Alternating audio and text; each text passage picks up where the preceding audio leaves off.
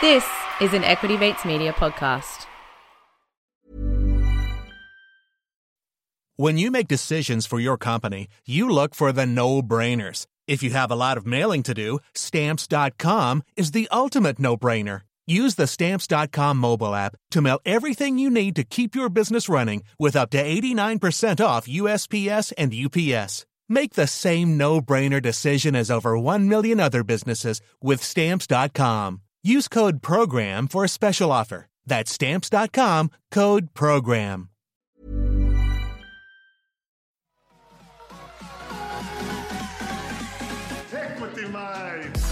I will say this about investing. Everything you do learn is cumulative. What I learned at 20 is useful. Equity.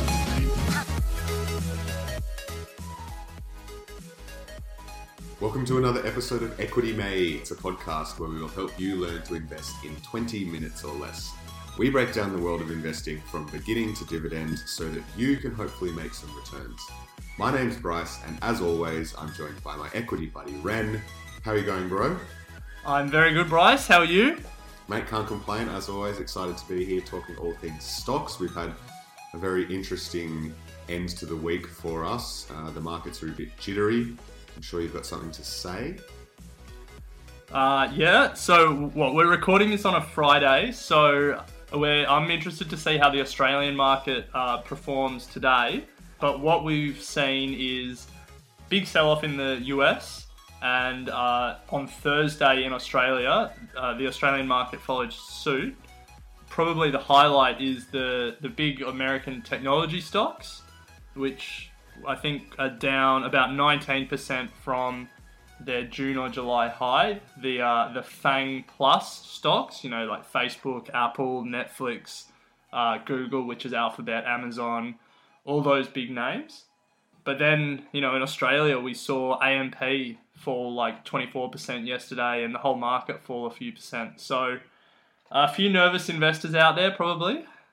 Absolutely. Well, the market rebounded in the States a bit last night. The NASDAQ up 3.5% or thereabouts. So most of what was wiped off yesterday recovered somewhat, thanks to some strong earnings from the likes of Amazon. And it's also worth to note that because of the drop yesterday that we saw on the NASDAQ, which is the uh, stock exchange with, as you said, all the major tech companies, it officially went into a correction, which is where the stock market as a total falls uh, 10% or, or greater um, from its latest high, which was uh, August 29. So it hit uh, 10% down, but then obviously, as I just said, it recovered yesterday. So yeah, Ren, agree with you. It'll be interesting to see what happens to the Australian market today. I would imagine we're in for a, a, a bit of a rebound as well because we probably tend to follow what America does in some regards. So let's see what happens. Yeah, definitely. Now, this is our Ask Us Anything episode, and as we do at the end of every month. And before we get on to our listener questions, I want to start by asking you something about that. So, the market fell. Uh, what did you do? And if the Australian market continues to fall today, what are you going to do? Great question, Ren. Um, Thanks, mate. I tried. no, so yeah, it was an interesting. Uh, it was interesting yesterday, and I discussed it with you actually uh, over text because it's been something I've been thinking about a lot, as you know, is what to do with my cash, cash position and what when to enter the market. So yesterday we saw the market come off ten percent in total, not only in the Nasdaq, but probably you know it, we, we saw it in the ASX as well. The ASX is actually now flat. sorry, sorry. Just just to clarify, it didn't come off ten percent in one day, but No, no, yeah, no. it's yeah. No, no, no, no. Since its high in August or when whenever it was. Um, so I, I did nothing in, in terms of cash positions. Um, but if it does go down again today, I am going to implement a strategy that uh, we were sort of talking about with Chris, which is I'm going to probably invest about 10% of my total pool of money uh, that I have to invest uh, into a, into an index fund. Uh, I think this, that's that's a strategy that I'm going to uh, deploy from here on in. Is every time the market drops 10, 15, 20 percent, I'll invest that amount of my total pool uh, as it goes down, as sort of like a, a way of getting into the market and making sure that yeah, whilst I'm not trying to pick the bottom, I'm at least going in while it, getting in while it's going down. Um, and alternatively to that, uh, I've got the Vanguard that I'm still drip feeding in uh, as it goes uh, up on the on the inverse side as well. So nothing direct, but that was my process and thought. Yeah, nice one. I think that's I think that's a great way to approach it. Um, and then the only other thing is, I would say is if you're not almost fully in cash like Bryce, the worst thing you can do is panic sell as it falls down. Yeah, If absolutely. you're you're you're in it now, you got to ride it out. Yeah. And I mean, it's not the end of the world. It's 10%. And as you said, Ren, yesterday in, in, to our group of mates, we saw this happen in February and it rebounded to all time highs in the States, especially not so much Australia, but it did rebound in Australia. So, look, who knows what's going to happen over the next couple of days, but it's definitely not panic stations yet, that's for sure. Yeah, and uh, I don't want to. I don't want to turn this into a Alec gets on his high horse rant, but all of the news. we'll leave it there all of the- no, no. I just got to say, all of the news reports that talk about the stock market dropping a few percent and then start talking about the GFC, just stop it. Just, just stop it. All right. the The market has been in like a ten year bull run, and it is extremely highly priced. Yeah. That is very different to the GFC where these bloody derivatives tanked these massive investment banks, and the global financial system was in a world of hurt. You Yeah. know, we're, uh, uh, may, maybe there's something I'm not seeing. Maybe that will come. Maybe you know some debt bubble will pop, China will pop, and the global financial system will face a similar challenge. But the market falling three or four percent in a day is not the same as the GFC. No, no. Anyway, we've got to move on, Ren. We said we'd do a three minute intro and now it's six, so let's. Um, Yeah, yeah, yeah. All right. sorry, sorry. That's my fault. Always.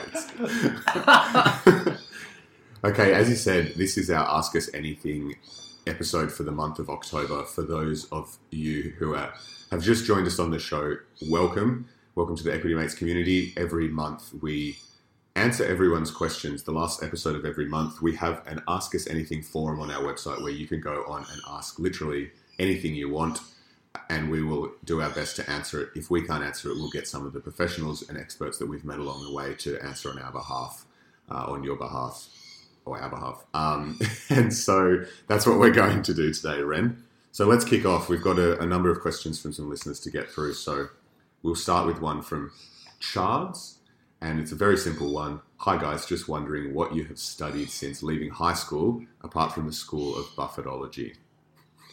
Ren, what have you studied? okay. Uh, so we we met at uni. Um, I studied law and Asia Pacific studies. Asia Pacific studies pretty niche. Not not sure it's helped me a lot in my day to day, but yeah, that's what I studied. And yes, I studied a half a degree in classical percussion performance and then uh, went on to study a full degree of uh, business, majoring in economics and marketing uh, and international business. So that's what we did. Yep, a little bit of a change for you from Yeah. uh, percussion to business, but Big change. Ended up where I wanted to be, I guess, at the end of the day. So still miss the drums, but what, what can you do? mate, what what could have been? You could have had a second podcast like Drummer Boys, Drummer boy. Equity Mates and Drummer Boys. oh, jeez. I'd be really, really poor, that's for sure. Yeah. All right, so on to the second question. Uh, it's a bit of a long one, so we'll just summarize it. Our listener Matthew and his wife have an emergency fund. They have a, approximately 20 grand in it at the moment that they're not investing, they're just holding it in cash. And they are asking, well, they, they've proposed putting five grand into a high interest saving account and then 15 grand into a fixed income ETF. So it's uh, ETF that invests in bonds. When you're ready to pop the question, the last thing you want to do is second guess the ring. At Bluenile.com, you can design a one of a kind ring with the ease and convenience of shopping online. Choose your diamond and setting. When you find the one, you'll get it delivered right to your door. Go to Bluenile.com and use promo code LISTEN to get $50 off your purchase of $500 or more. That's code LISTEN at Bluenile.com for $50 off your purchase.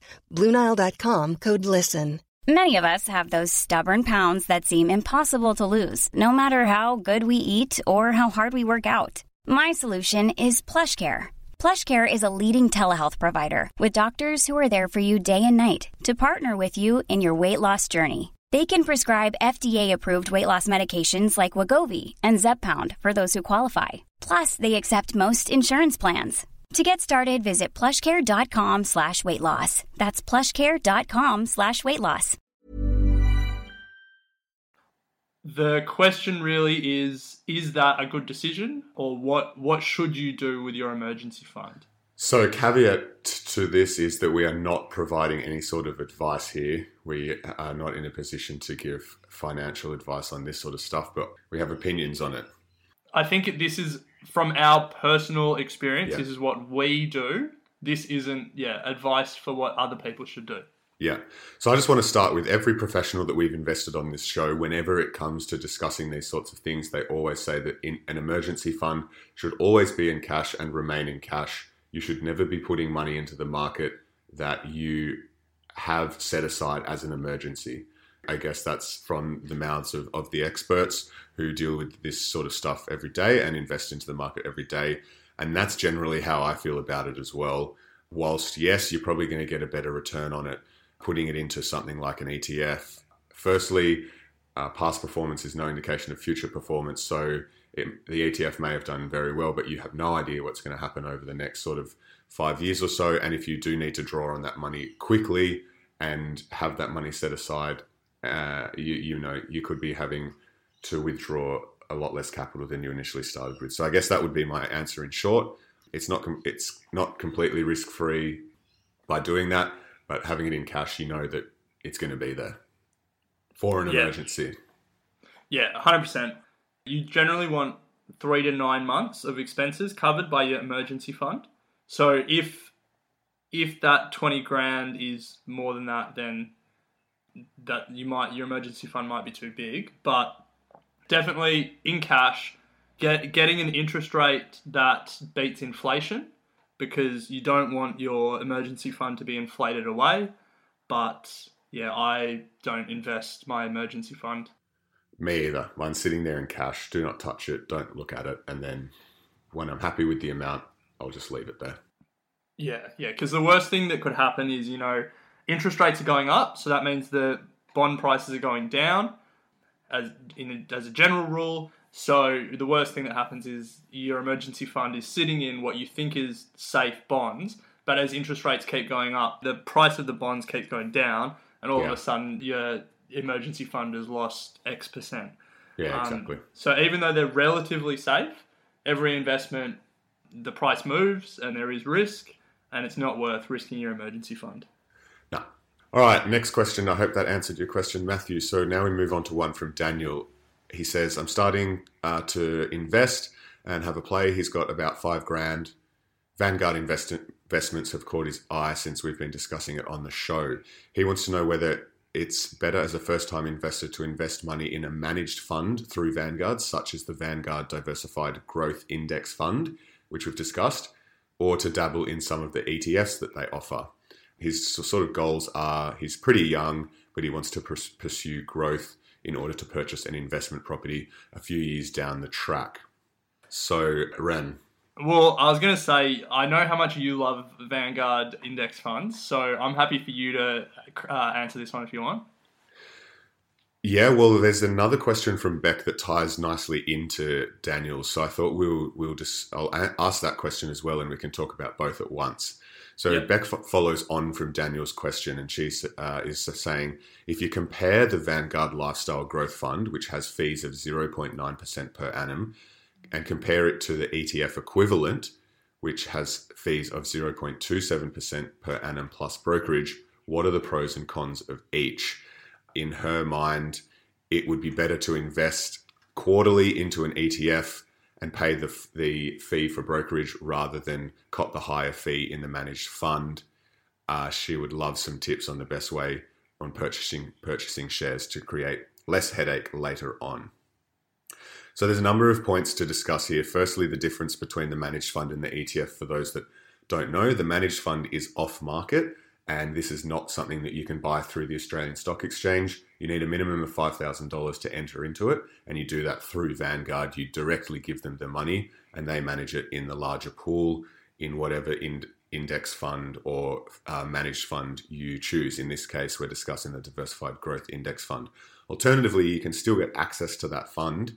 It's just done through an ETF, which is done on the Australian Stock Exchange, and you can buy and sell just like you do with any stock on the market. So that comes down to now fees as well as I guess liquidity. The diff- one of the major differences is with the ETF, as I said, you can buy and sell whenever you want. You don't have to have a minimum account balance. You don't have to start with a, min- a minimum account. Obviously, that's just set by your broker, usually $500. Whereas with the index managed fund off market, you always need to maintain a minimum account balance of $3,000 and a minimum withdrawal or switch value of 1000 and you have to start with $5,000. So it's quite limiting in that sense. If you want to withdraw all of your cash, you, you essentially have to close down the account. You can't keep coming back in and back out. If you want to take all your money out, you then need another 5,000 to get back in. So that's some major consideration.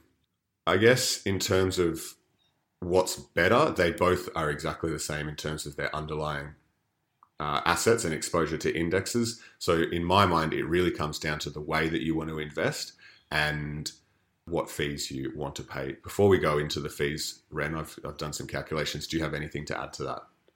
No, I think what you said is great. Yeah, minimum investments, fees, and then uh, the I, I had redemptions, but yeah, liquidity, like how you can take money out, and just make make sure that they are tracking exactly the same index or being invested exactly the same way, because there may be some slight differences.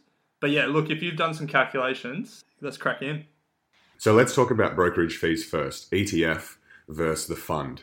So if you're buying the ETF, you have to do it through the stock exchange and you would do it through any one of your normal brokers. Let's assume we're going through IG, which is the lowest you can sort of pay in terms of brokerage at the moment, which is $8 per trade. Uh, let's assume that you're investing $500 a quarter. And so you're going to be investing $2,000 over the year and you're going to be paying eight times four, which is $32 in brokerage, investing $2,000. If you were to go with the fund, they've got what's called a spread, which is essentially the price you pay for uh, investing. Is that's the brokerage, and it's 0.11%, so very small. So if you were to invest 500 a quarter, $2,000 a year at 0.11%, uh, you're going to pay $2.20 in brokerage. So that's $32 to $2.20. So, so far, the fund itself is looking pretty damn good. You then need to consider the performance fees or the fees that they charge for management. So, the ETF is 0.27%. Um, let's say you did have the $5,000 balance and then you invested that $2,000 over 12 months. So, you'd have an ending balance at the end of the first year of $7,000. Now, at 0.27%, that's about $18.90. Uh, if you were in the fund, uh, they have a 0.9% on their uh, management fee, or and if you were to have seven thousand dollars at the end, that's sixty-three dollars in in fees that you would be paying per annum. So then, when you look at ETF fees plus brokerage, you're doing thirty-two dollars plus eighteen ninety, so you're looking at fifty dollars and ninety cents. And then, if you look at the fund uh, fees plus brokerage, you're looking at $65.20 per annum. So there's a $15 difference between the ETF and the fund. However, I want to note that we did do these calculations with the lowest brokerage in mind, which was $8. If you were to sort of look at the average brokerage of $15, your fees for the ETF go from $50 to roughly $78.90. So $78.90 to $65 reasonably comparable, but then you need to think about the compound effect and also take into consideration that as your balance grows for the fund, your price drops in fees. So, um, in my mind, I like the way that you can invest into the fund. Yes, the fees are a bit higher, um, but it's a very personal choice, I think. Do you have anything to add to that, Ren? Yeah, it might be a personal choice, but it's an economically irrational choice. um, I, I think uh, higher fixed costs and lower recurring costs is better because, as you said, compounding effect over time. But um, also, you know, the numbers that you used were, um, you know, they, they came out they came out pretty even. But if rather than doing two thousand dollars over, you know, split over equally over four purchases. If you'd done, just done two thousand dollars at the start of the year, the uh, ETF would have come in a lot better. I also think if you're not averaging in every quarter, if you're just buying, you know, once, if you're putting say ten thousand dollars in an ETF at the start, in year one, well, even in this case, year one, the ETF will come out better. But in years two, three, four, 20, 30, 40, the lower per annum rate is going to kill the um, higher per annum rate. Yeah, absolutely. Yeah. The reason I did this example was because Beck was thinking of saving, uh, buying in quarterly, and I think that's one of the major benefits of the fund. If we're in my mind, is that you can drip feed in at a very low price. But yeah, if you were just to do one two thousand dollar transaction, um, it's actually ch- still cheaper to do it through the fund in terms of brokerage. But you're right, the ongoing performance fee uh, for the fund you need over hundred thousand dollars in the fund to, for it to equal the the um, 0.27 fee for the ETF. Once it, you get that sort of account balance, then you'd definitely be going fund for sure.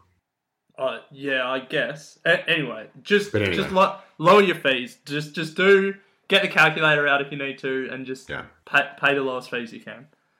So next question comes from Sasha, and she said uh, while looking at ETFs that track indexes, she noticed that the ASX itself is a listed company.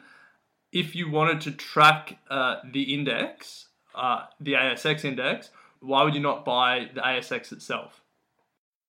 Good question. I think there's a, a the quick answer to this is that the ASX itself is actually a company, and when you see it on the stock market ASX code ASX, you're actually buying into the company that is the stock exchange that hosts all of these companies, 2,500 companies thereabouts.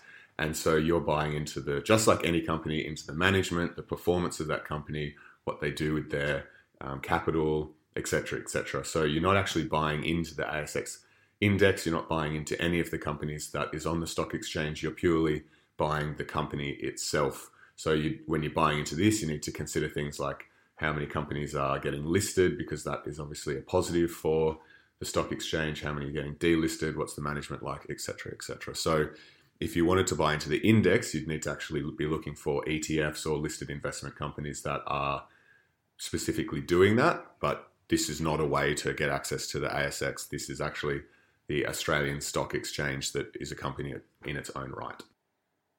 Yep. Yep. So easy. All right, this next one comes from Pete. Question for the podcast, lads. I invest in three ETFs, but I don't understand what determines the share price of an ETF. One of my ETFs has gone 3% and just unsure how it works. Does that mean people are just trying to sell, or majority of the underlying assets are not doing well? So uh, for for this one, I think the the starting presumption is it's just an ETF that tracks an index, uh, just just for simplicity's sake. When you think about an index, it's just made up of the underlying stocks, and most indexes are market cap weighted. So what that means is that if the index has 200 individual companies in it, the size of those individual companies will uh, be the percentage that they move the index. So, say that all the companies together are worth $100 billion, then the ind- index will be worth $100 billion. If the biggest company in the index is worth $10 billion, then it will be, it will have like a 10% weighting. And then if the smallest company is worth $1 billion, then it will have a 1% weighting. And so then those individual companies every day move in price, and as the $10 billion company moves, it will move the index more than the smaller companies. And then the ETF is just a, a basically a, a wrapper for the underlying index. And so, however the index moves, the ETF will move with it. There, yeah, that that I'm not sure if that was a clear explanation, but um, no, it makes sense. ETFs ETFs are a wrapper. Uh, they're a, they're a way that the underlying product is made accessible for us as investors. So there are you know they're actively managed ETFs, and then those ETFs will be priced at the value of the underlying asset, so whatever the fund is buying and selling. But for most ETFs, your normal ETFs are just wrappers for an index fund, and then it's just how the index is priced. Most indexes are market cap weighted, some are equal weighted, where regardless of the size of the company, each company moves the index the same amount, whether you're a $10 billion company or a $100 million company. But yeah, for, for most ETFs, they're just um, index funds made accessible via ETFs. Yeah, nice. Cool. All right. Last question. Um, we've gone over 20 minutes, but you know we got to answer all the questions that we get. Of course. So from Harrison, I'm just starting out and want the cheapest trading platform, so I'm highly considering IG. He's very put off, however, by the $50 quarterly subscription fee, as he doesn't plan on trading more than three times per month. Uh, how do you guys get around this while still trying to adhere to the 1% brokerage fee rule of thumb? Whoa! Wow. So I mean, when we got this question around our text show, I was like, "Do you know? Do you know this is the case?" Because we've obviously been preaching IG for a while now. We both use it, and this was definitely not something that they had when we signed up. Uh, it was just a flat eight dollar brokerage, and since then they've snuck in this fifty dollar quarterly subscription fee. To, to be clear, they haven't actually gone live with it yet. It goes live in November 2018. Oh, So there you uh, Okay. if you're worried that you've been hit by it already, you won't have. They announced it maybe a month or two ago, uh, but yeah, it doesn't go live until November. So, firstly, we will address the 1% brokerage fee rule of thumb. Uh, that's something that you sort of were discussing a, a few months ago or thereabouts, Ren, where you try to keep your brokerage as a percentage to less than 1% of your total uh, investing amount.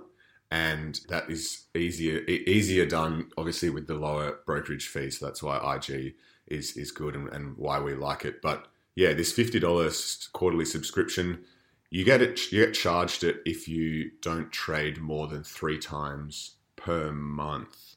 Ah, sorry, No, no, per, no, per per quarter, quarter, per, per quarter. quarter, yeah. So you need to do one trade per month to avoid this fifty dollars subscription. I'm not sure if that includes a sell uh, or if it's just a buy. I'm I'm not sure. Should look into that.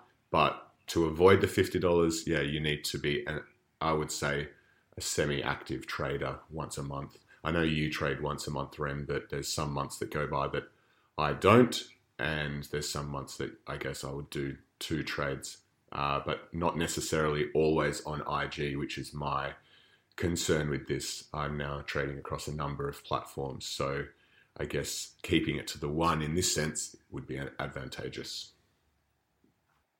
Yeah, so I think there's a pretty simple answer to this one. If if you can if you're going to trade three times a quarter and not pay the fifty bucks, then you're fine. Stick with IG.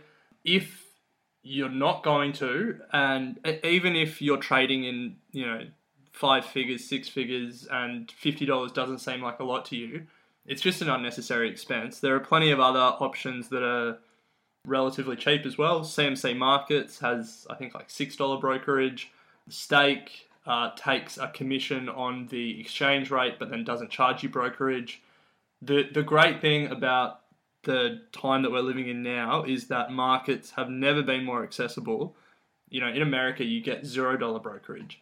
So, if you're not going to trade more than once a month, more than three times a quarter, why pay the extra fifty bucks? Find find someone who doesn't charge you it. Yeah, exactly. All right, Ren. Well, let's wrap it up there. I hope we have answered all those questions to the to the best of our ability. I know we have, but I hope uh, our listeners have got something. out- hope our listeners have got something out of it. And if anyone wants to hit us up with a question, you can do so via the Ask Us Anything on our website. Alternatively, you can hit us up via the Contact Us email, Facebook, or Instagram. We'll take note of your questions and, and reply if, if we can and uh, hit, hit you up in the last episode in November. So uh, until then, we'll leave it at that.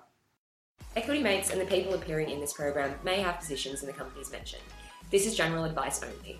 Please speak to a financial professional to understand how it may pertain to your individual situation. Equity Mate. Hello, mates of Equity Mates. or I guess that just makes you equity mates. Anyway, it's Bryce here. One of the most frequently asked questions we get is where do we find information about all these stocks and, and where's a good place to start? Now, we could do a whole episode on this, and we often do touch on it, but the best place to start is by signing up to our Thought Starters weekly email. Each week, we send you some cool stuff that has caught our eye during the week, as well as some more detailed articles on stocks and invested relating content. We also include Basics 101. These are articles tailored specifically for beginners to really propel you on your way. We don't spam you, I mean, we hate spam. It's once a week, and there's enough stuff in there to occupy you for a full day of browsing at work. Now, Ren puts a lot of effort into finding quality articles for you guys, so if anything, just sign up so he feels the love. Head to equitymates.com and chuck in your email at the bottom of the page. When you make decisions for your company, you look for the no brainers. And if you have a lot of mailing to do, stamps.com is the ultimate no brainer. It streamlines your processes to make your business more efficient, which makes you less busy. Mail checks, invoices, legal documents, and everything you need to keep your business running with stamps.com. Seamlessly connect with every major marketplace and shopping cart. Schedule package pickups and see your cheapest and fastest shipping options from different carriers with rates up to 89% off USPS and UPS rates. And with the stamps.com mobile app, you can take care of mailing and shipping wherever you are. Make the same no-brainer decision as over 1 million other businesses with stamps.com. Sign up with code program for a 4-week trial plus free postage and a free digital scale. No long-term commitments or contracts. That's stamps.com. Code program. This is the story of the one. As a maintenance engineer, he hears things differently. To the untrained ear, everything on his shop floor might sound fine, but he can hear gears grinding or a belt slipping. So he steps in to fix the problem at hand before it gets out of hand. And he knows Grainger's got the right product he needs to get the job done, which is music to his ears. Call, clickgrainger.com, or just stop by. Grainger, for the ones who get it done.